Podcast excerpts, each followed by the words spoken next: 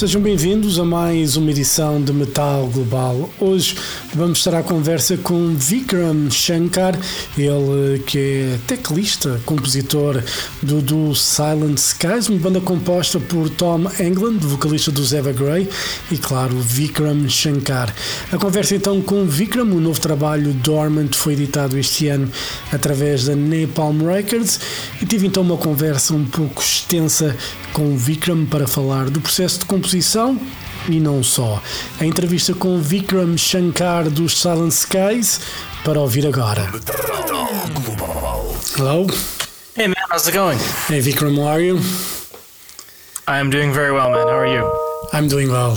Let me just close the browser because I just heard an email popping and I don't want strange noises coming through. I understand. Got a lot of nice stuff behind you. Do you play? Yeah, do you the, play uh, with all it's the that? nerd corner, so to speak. yeah. You play with all those things. Yeah, actually, every single thing you see here is on the album Very in, good. in some form. Yeah, well, what is the thing just behind you on the on your left with all the cables? This is um so it's a modular synthesizer.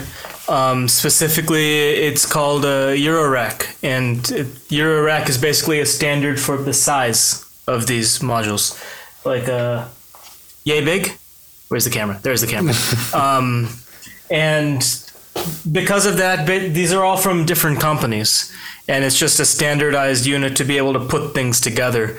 So it's a completely different way of making music for me because I came from classical piano, and I'm used to you know playing, and even these guys start from the perspective of playing, and then you manipulate the sound. But there's no keyboard here. Yeah, you know? So everything you do in modular world it doesn't start from here. It starts purely from thoughts and experimentation and i love that. It's it's all over the new album because it was a really exciting way for me to find new ways of making music. I'm sure i'm sure we'll get into this later but yeah. And you know we can start because last time we spoke for the Nectar record, you know, you said it was in, the songwriting was like almost a never-ending process because as soon as you finished, you're already working on new ideas. Uh, is that a constant with you making music and just writing stuff? Yeah, I mean it, it really is. I feel like both within the parameters of Silent Skies, but also outside of it with everything else that I do in my musical life, there's there's always something that has to be articulated. You know, it's it's what makes me happy. It's a compulsion. It's an obsession. Like like I, I have to write, and the challenge becomes time management because there are so many projects and I'm interested in so many different types of music. So obviously, not everything I write sounds like Silent Skies Yeah. any more than everything I write sounds like you know Lux Terminus or or whatever. So you know, I do have to kind of budget my energy to make everything happen. But nonetheless, actually, this album took a, a long time to make. I mean, Nectar took four to five months from the very beginning of writing through mastering, so the absolute entire process. And this one took maybe close to a year, just because the bar was raised so high, and and at every step of the process, we were pushing each other really, you know, hard to Yeah. make something really, really great. You know, I mixed the album myself, so we did the mixing in house, and you know that process was quite involved because the creativity never stops. Just because you're no longer composing doesn't mean you're no longer being creative. Yeah. So even throughout the course of mixing, something as subtle as the synth ear candy in the left ear, how loud it is, is a creative decision. Yeah. All these things inform how the listener, you know, perceives the album. And we spent so much time on that and I really think it's the the best Silent Skies album. Actually, Yeah. As as a result of that, I think it's the most engaging and interesting and immersive album we've done. You know, and listening to you, you know, it seems like almost got demented doing so much stuff, you know, mixing and Yeah, yeah. trying everything to be perfect. How do you, you know, balance and say that, you know, when you're mixing an, a, a song that you wrote, when are are you always totally satisfied with uh, with the final thing, or do you always think that it could be better, but you have that you know person on the side that says, you know, enough is enough, it's good, move on. yeah, of course. I mean, there's on the one hand, you always feel like it can get better, and at a certain point, it's done when you just stop. It doesn't necessarily mean that you've achieved perfection. You know, because because we're we're always chasing ideals that we'll never really be able to actualize. But on the other hand, I would say that I've really worked on being attuned to when things feel done and trying it's it's it's a work in progress but Yeah. trying to understand when the song is done i think i one way that it has helped me is that i've been able to become a lot more intentional about what i do in the in the production process especially and recording. The process of actually putting stuff down on the computer you know tracking keyboards and stuff. I i think in the past i used to spend so much time throwing stuff down because i was never satisfied. And on this album while the track counts are bigger than they've ever been i think the song real me is probably at 160 or 170 tracks which is crazy for an album like this. Yeah.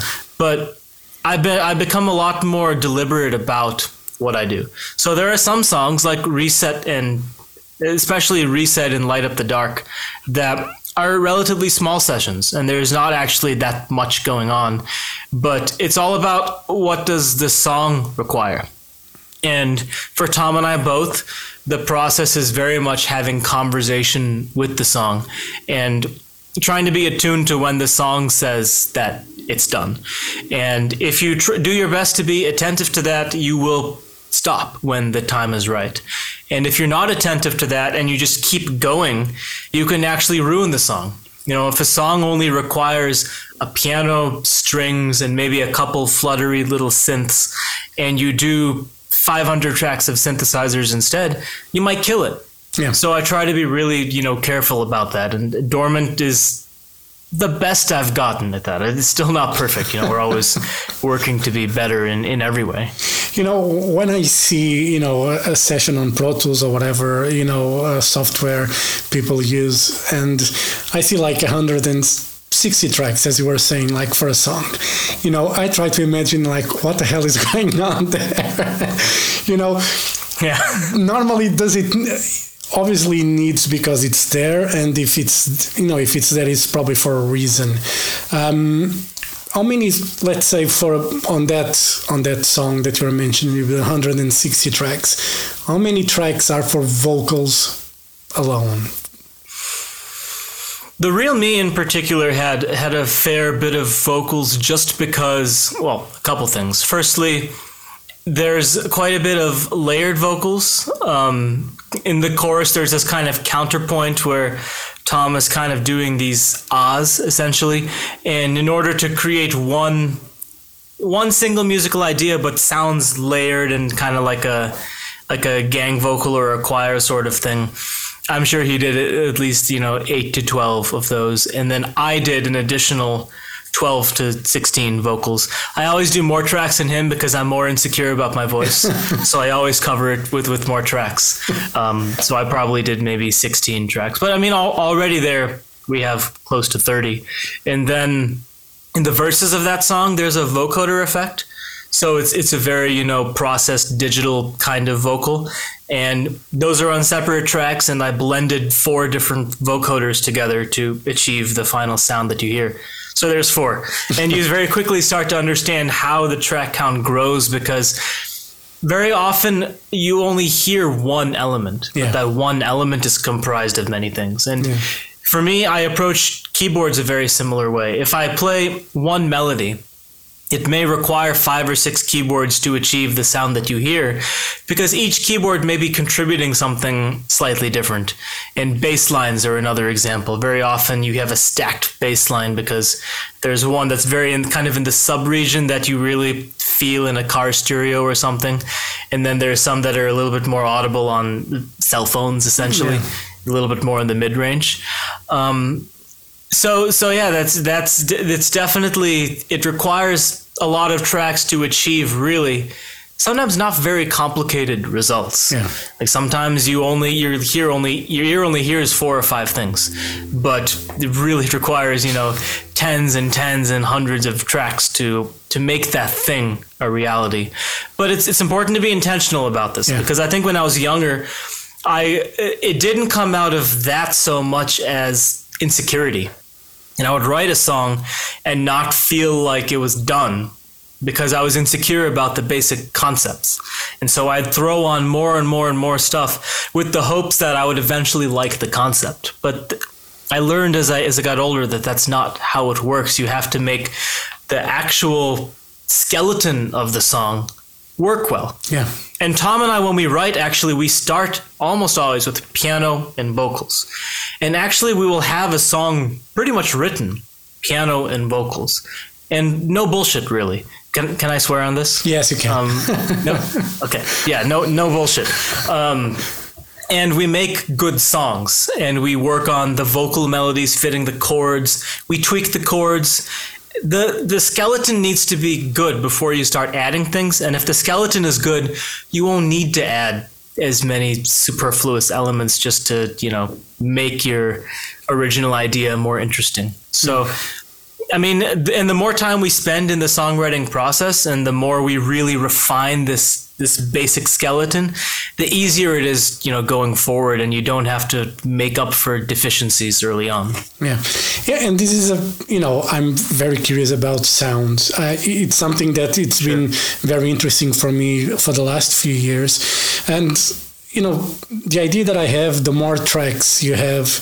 Uh, and it's more work to mix and to make everything that you want to sound sound for the for the ear yeah. when you're mixing and because of frequencies i'm sure there are parts that overlap one another.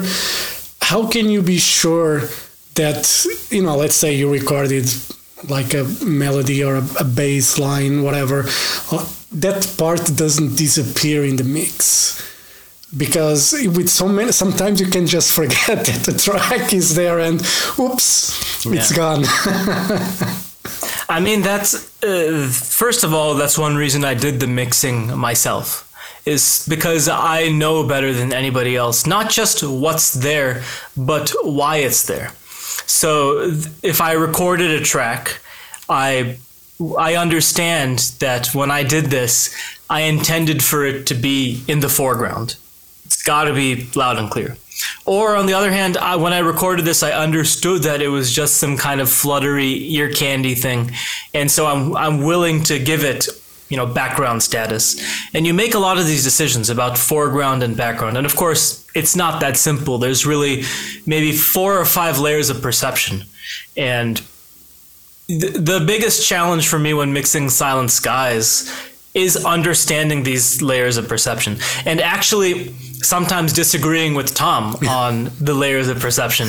And then we have a dialogue about it, and it, it always ends up better because very often the way that he's ranking things in order of perception it comes from decades and decades of songwriting experience and, and he understands why things need to be a certain way. But there are other things like effects are, are a very powerful tool um, and also a very powerful way to ruin the mix. Yeah. But you know, playing with distortion is one way to make something become more apparent without raising its volume because you give it more harmonics. So very often I if I especially with synthesizers, I will distort them, not to the point where they sound like a metal guitar or anything, yeah. but distort them enough so that they have a bit more character and I can even afford to lower their volume a little bit. And they become background fourth and fifth tier elements that you can still hear or, or perceive. And then the other side of the coin is is if you do too much stuff like reverbs and delays, you can cloud everything. And that's a big challenge actually with Silent Skies because it has to be ethereal. Yeah. It has to be atmospheric. It has to be ambient. But you also have to be smart about these reverbs and delays. And one of the biggest things that happened in the mixing process is Tom basically had me kill a lot of the reverbs I was doing and bring them way down. My first mix pretty much sounded like an Enya album, honestly. It was so ethereal and, and atmospheric and and I, and I actually I quite liked it, but by taming the reverbs it gave it more focus and I'm actually really proud of that quality of the album is I think it ends up being very focused. And if you listen, let's say you have one AirPod in and you're walking to work on the streets and, you, and you're basically just hearing the vocals and the chords, kind of like a a pop music or a pop radio approach to the songs. They work. They have all the elements that they need to work. And then if you put on the headphones and crank it up and dim the lights and light an incense and really start vibing, you can also pick up on these little things that honestly on the first two albums were lost a little bit. On the first two albums there were many little things that I did that I felt kind of fell victim to this prioritization of stuff. And I was able to really control that. And if you think about five layer, layers of perception, I had the freedom to say, this tier four thing should really be tier three and nudge it up a little bit. And then one thing that's very powerful is panning it further in the stereo spectrum. I was listening to a lot of pop music. Like uh, one of my favorite sounding pop albums from the last like two years or something is uh, Future Nostalgia Dua Lipa. Hmm. Of course, a very, very different type of music Yeah. from what we do. But I was listening to the foreground and background, and those are really complicated productions. There is so much going on. You know, even in a song that sounds relatively simple, if you start counting, oh my gosh, they're so layered and intricate. But they work Yeah. because basically, if something is not essential, they move it out of your immediate field of, of interest. So down the middle, you always have the vocal and the bass line and the beat, and that's what's important. And you know, all the stuff around just just colors your perception a little bit and makes it more interesting.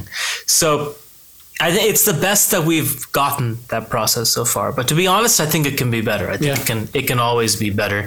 And part of deciding what's better or not is deciding how poppy we want to sound. Yeah. And this is this is go this is almost like a philosophical thing that we go through throughout the process of making our albums is is how poppy how weird, how experimental, how ethereal, how direct.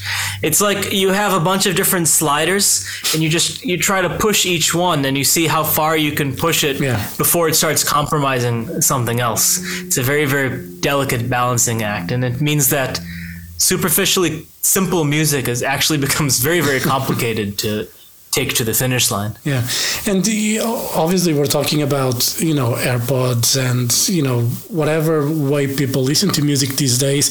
You know, with Apple Music and Tidal, you got the um, you know spatial audio uh, mix. Right. Is it something that you would like to approach as well for uh, for Silent Skies? You know, to have. I I know it's probably more expensive to mix you know in that format you know i'm not sure. But um, is it something that you think you could approach for a silent skies album? And would it help you know with the ideas that you have and everything to make it sound even better? Is it really you know that good spatial audio? I think I think it's if it's if it's created specifically for a surround sound experience, I think it's very very powerful.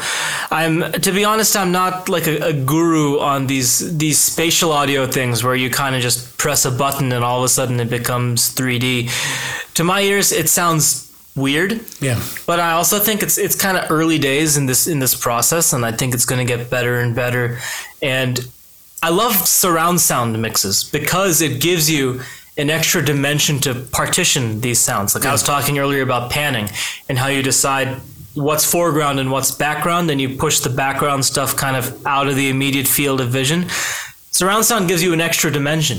You can start putting stuff behind you and Yeah. really play with for with literally foreground and background, which is really really powerful. And also, you know, Tom and I love films and we love the cinematic experience. And of course, surround sound has been dominating in cinemas, you know, long before it's been dominating popular music.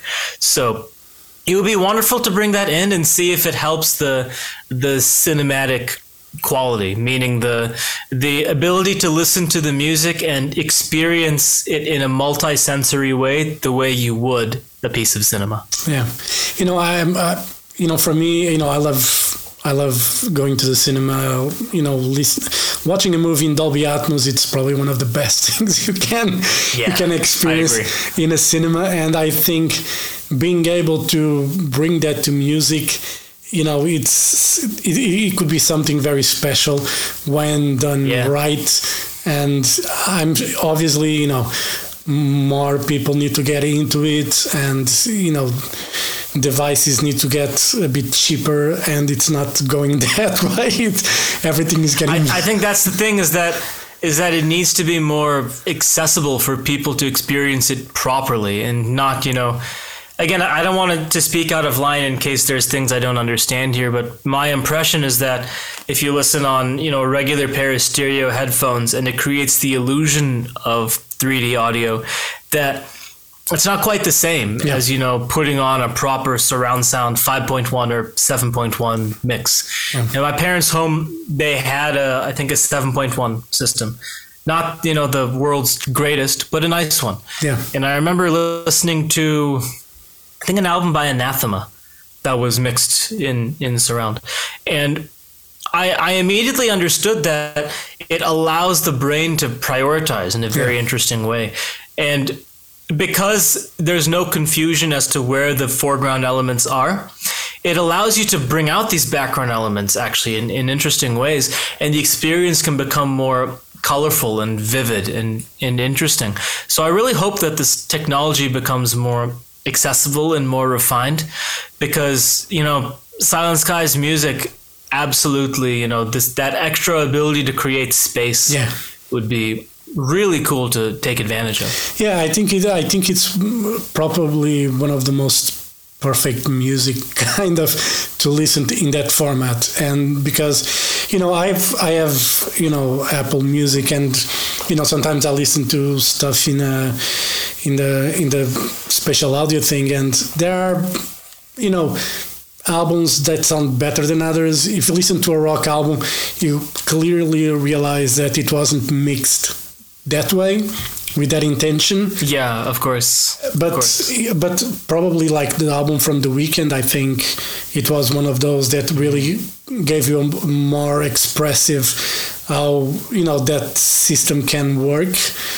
And you know, but I think rock bands need to probably put a bit more effort into that as well. Maybe you know, which which uh, Weeknd album was the was, latest one? It was the latest one, yeah. I listened. Okay, I, I haven't listened to it in spatial. I've of course I've listened to the album and, and I like it a lot, but I should check it out in the spatial audio and see. Yeah, you know, for me it gave me, you know, I felt the difference immediately, and I've listened to other records that are on spatial audio, and you really can see that uh, you know the mix is a bit different. And again, I just use the AirPods you know the yeah, um, yeah, yeah, so it's it's not even the you know headphones like these ones that I prefer anyway. I freaking hate those hear things. It just you know annoys me. but you know they're yeah, useful. Yeah, they're useful when you go you know on the train or something. It's not big exactly. things in exactly your head. Right. And you know, before the the album came out, Dormant, um, the covers of Linkin Park and Iron Maiden, you know, made the talks around. Uh, obviously there's a Bruce Springsteen Dancing in the Dark there as well, which is, you know, great song and great version that you guys did. Um, how did you guys approach the the versions? How did you pick up the songs? It was, you know, just say like, I love this one, let's do it. It started there. It started from songs that that we love. Um, and there there are a couple parameters specifically aside from just loving the songs. Um, number one, we didn't want them to be picks that would be expected, and the main qualifier there is is to not pick songs that already sound like us in arrangement. Um, at some point, we asked our fans to suggest songs that they wanted us to cover, and they listed many, many great songs, but so many of them already were piano and vocals Yeah. and strings. Essentially, we would be regurgitating what, what was already there, which is which is not terribly interesting for us. But but these songs, number one, they don't sound like us. Number two, we love them. But number three, probably most importantly, they have some emotional thing at the core that if you break down all, all the layers, there there really is something very profound. And to use the Iron Maiden example because it's probably the most uh, drastic reimagining of the three. Um, you know, I think a lot of rock fans, you know, they hear that song on rock radio and they they hear the power, they hear the energy, they hear that Bruce Dickinson vocal, you know, galvanizing the troops to war. But if you read the lyrics that Steve Harris wrote, they're they're really really sad. It's it's more of a lament, honestly. You know, it's, it's of course it's it's subject to interpretation, and all all great art is that way. But I really uh, we felt that this song was was kind of you know highlighting the senseless tragedy that that is war Yeah. and it's so it's so much more potent now when we realize how little we've learned i mean we were talking about doing this trooper cover right when the invasion of ukraine was happening. It's like we we really have have not learned have we? No. you know at all. So and that's just so sad. So understanding that essentially what we do is is you know we break down the song components until you have the skeleton like what we were talking about before with our own songs. We break it down to the skeleton of chords lyrics and by extension the narrative of the song and melodies. And then we kind of rebuild it in, in our image. And we think if we came up with these chords and these melodies and these lyrics how would we arrange a silent skies song from that starting point? And from that point on it, it is honestly not so much of a challenge as just a fun creative exercise. It's like we're composing from that point and we're arranging and producing and do and doing what we do most naturally so you know by the end of it we have a song that feels like a Silent Sky song because it was essentially written as a Silent Sky song. It was produced and arranged and mixed as a Silent Sky song. It just so happens that it's not our skeleton. it's a skeleton that came from someone else. Yeah. Um, and that's that's essentially how the process goes. The exception is Dancing in the Dark because you know it again what a what a sad story that is being told in the lyrics. And something i really love personally about those lyrics is that that feeling of just aimlessness and wandering around and not really understanding what your purpose is you know who you are where you're going where you should go. You know that's that's such a relatable theme. Probably uh, if i was to guess more so now than than ever before you know for for society Yeah. in general. But we had an added extra uh, dimension of i rewrote all the chords. So i took the melody and arranged all of the chords. I think i kept very few of the original chords and i put it into a minor key but also you know the tonalities are very different and it gives it a, a reflective quality. So it's almost like reflecting on the piece. It's like you have two versions you have the original, which has kind of this quintessential 80s pop thing, and then you have kind of a reflection upon the themes of the original song. And that's such an 80s pop thing to have sad lyrics paired with very, you know, joyful music. Yeah. I feel like in, in that decade that was really common. And we actually did a song like that before. We did Here Comes the Rain Again by Eurythmics on the first album, which is another classic example of a very potent and profound and sad song with a dancey beat. And so if you just rearrange it with the piano and the strings and the synthesizers, it starts to capture that that emotional character that, you know, we hear in the lyrics underneath all of the aesthetic layers of the original. Yeah, you know, I was talking with uh, with Richard from Threshold uh, about his, you know, new project and new album, and uh, we, we agreed that the '80s pop music was the best. Yeah, in, in many ways, I agree. I think, you know, very special things happened in the 80s and in many ways, you know, not only just the the uh, playing with duality, like I already mentioned, and, and pairing aesthetics with concepts in very interesting ways, but they also pushed the production so far. Yeah. I mean, especially compared to what came before. I mean, production keeps getting pushed, and the productions in the modern day are, are so next level. But if you compare the 80s to the 70s, it's just like the amount of new textures they were playing with. It became a very texturally defined era. Yeah. It became you know very much about sound design, and sound design has become an element that I've become obsessed with because I've really enjoyed the the thought of how can I express myself in new ways purely through texture and sound design and and keeping some of the core elements of of what I've you know been doing with Silent Skies from the beginning in terms of the the chord language and the the ways that I articulate melancholy on the keyboard. But then pushing the sound design element is such a, a exciting and fun way to push the envelope and keep things fresh. And I really feel like they they nailed that in the 80s. There's so many inspiring productions, not just in pop, but yeah. in rock as well. Yeah. Like uh, the Rush albums. I love those 80s yeah. Rush albums. I think they're they're so fantastic and the things that they were doing with sequencers and synthesizers yeah. really hold up in the in the present day like maybe not if you if you don't love the 80s sound then of yeah. course they don't hold up but in terms of the ambition and the the detail oriented work and how how much they must have been stretching themselves at the time to make something so sonically complicated it's just it's amazing. Those are my favorite Rush albums. Yeah, and you know, in an era where you had to record everything on a tape, it's not like we have a, computer now, and you can really make it easy to cut and paste yeah, and do all that. Yeah, and back then exactly. was all tape and that to be baked and all that stuff they had to do. Exactly. I mean, I mean, you think about you know what we were talking about earlier and, and the all the different sound layers that I use in my music,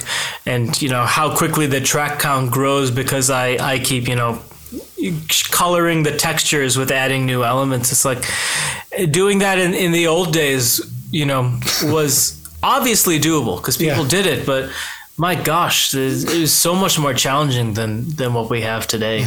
But one nice thing about that is as it becomes easier to add new elements and and create ambitious things on on your laptop i mean we have such an amazing proliferation of music now. Yeah. That is so exciting. And in many ways, I, I really actually feel that we are living in a, a, golden age of music. And a lot of my friends think I'm, I'm crazy for this belief because obviously everything was better in the past, right? obviously. but, but, but, but, I, I, don't, I don't think so because I think that we live in a time now where if you take an 18 year old kid, first of all, they can go on Apple Music or Spotify and they can listen to anything. Yeah that they want. They can listen to absolutely anything and they can go down rabbit holes and go to such weird places and and experience things that an 18 year old 15 20 years ago 30 years ago would have never gotten to hear you know easily. Because it, it's right there. And i think because of that the genre walls are down and I think you know young people these days aren't viewing things through as regimented prisms yeah. as we were even ten years ago, where there it was there was like cliques of of styles, and that doesn't exist anymore. Yeah. And you hear that you know in pop music, you hear pop music getting so weird and out there. I was listening to a pop playlist the other day that had detuned guitars and like rock drums. It's like what what is this? This is weird. I did not expect this on a pop playlist, but it's cool now. Yeah. You can do that. You can do anything you want. Yeah. And, you know, and then a kid can just make a production on his laptop. There's no barrier to entry. He doesn't have to pay 30,000 euros to a studio to make it happen. And th- that's such a great, beautiful thing. And, and I love the music that's being made now, especially by younger people who have these open minds. Yeah. And we're not quite that radical, but I mean, in our music, we also try to pull from all kinds of things because that's what's exciting to us. Yeah. You know, one of the things about, for me, you know, I'm an old guy now, and you know, obviously, I prefer the physical stuff. But when it comes to Naturally, yeah. when it comes now to like when the production side of things, with with the amount of plugins, how cheap they are, and how they can emulate the sounds that I loved from back in the day. Without having the physical space in the house to have to Yeah. create that, you know, it's a very good thing on that side that you can recreate almost to the same level and sound what was done in the past. The only critique I have sometimes for newer bands is how the mix sometimes is so compressed that it gets really tiring on the ears. And it's up to taste. You know, for me, when a band is playing on the same level and everything is really, you know, after three songs, I just have to switch off because it just, you know, my ears are tired. But I guess it takes time Yeah, and yeah. I know, I understand, and and it's also different styles benefit from different things because there are some things that I want to be punishing. I want them to be aggressive, and not just in metal. Like some styles of music, it's got to kick you in the face, Yeah. and some styles of music really should not. And for me, the the tragedy is when artists that really would benefit from a dynamic approach and subtlety don't have that or they're not you know given that chance to do that because there are also genre conventions and if you want to be successful in certain genres you have to do certain things. But i love for instance a, a production like Billie Eilish where you know you there are so many details that come out because they're so intentional about space and so many quiet elements that compete on pop radio. Like uh, the song "Bad Guy," they made the hi hat out of a like a traffic clicker, like you know when it's time to walk across the street, Yeah. and he goes. I think in Australia, and he just recorded that on his phone. That's the hi hat for that song. it's one of the biggest hits in pop radio in the last five years. And it's amazing that these little subtleties can work. But then you hear bands that, you know, would really benefit from an organic, great, you know, rock sound. Yeah. And then they don't have that because they feel like they have to squash everything. And, and that's a shame. yeah. You know, music like ours, if it was over squashed, also would would probably not benefit so well. Although there are probably people who think Dormant is too squashed, to be honest. You know, I, I saw the I I saw the documentary of Billie Eilish, and uh, and you know my OCD went through the roof when they start to explain how they cut the words, you know, for a song, and that they had, you know, and I was like, you know, this I was getting stressed just by hear them talking about it, about that process. I'm like, this is Yeah, too man. much for me. You know, it's a words. She had to sing a whole sentence, and then he would just take the word. Now sing again, so I can take the other word because it's not. Details, man. Yeah. Details. It's and amazing. that's everywhere now in in modern music. Like like that's so common, and it's it's great on the one hand because it means that you we can have the freedom to be so intentional and and set a high bar. It's also unfortunate because I think that when people go out and see a singer live, and of course they can't benefit from Yeah. that process, I think it it makes us feel like our favorite singers are are sometimes too human Yeah. especially you know in the pop music world and then in order to compete with that they often sing along with dubs you know not lip syncing Yeah. they still sing live but but with the dub going along at the same time to provide that consistency and then people yell at them for being you know too consistent Yeah. and, and it's artificial but it's like you're used to that standard now. They Yeah. don't really have that much of a choice. If they don't do that, you're going to say they suck live. Yeah. So it's like You never know, what, what are you supposed to do? You'll never win anyway. Uh, Vikram, thank you very much for Yeah, your time. You know, we just, uh, I think we could be rambling about music for the next hour or something, but Definitely, ne- definitely. next time, you know, when there's more Silent Skies or, you know, new music from you, we'll talk a bit more about all these details and technologies that, uh, you know, are here to help us, not to, you know, take anything from us. So, uh, Yeah, yeah, yeah. And and I, I should say that I, I love plugin stuff and I love software stuff and I use them all the time. And I have the hardware keyboards, but it's not because they sound better. I really don't think so.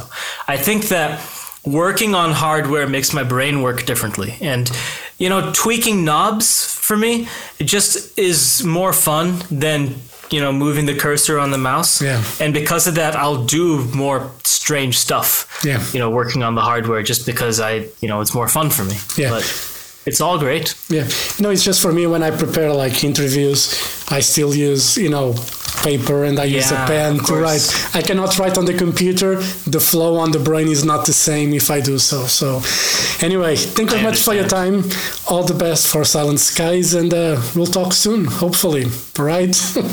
Yep. Awesome, man. Yeah. Let's definitely talk again soon. I always enjoy our chats. So Thank you very sure much. Another one. Have a great day, and uh, Right on, see you soon. Thank you. Bye bye. Yep. Have a great rest of your day. Thank you. Bye. Bye.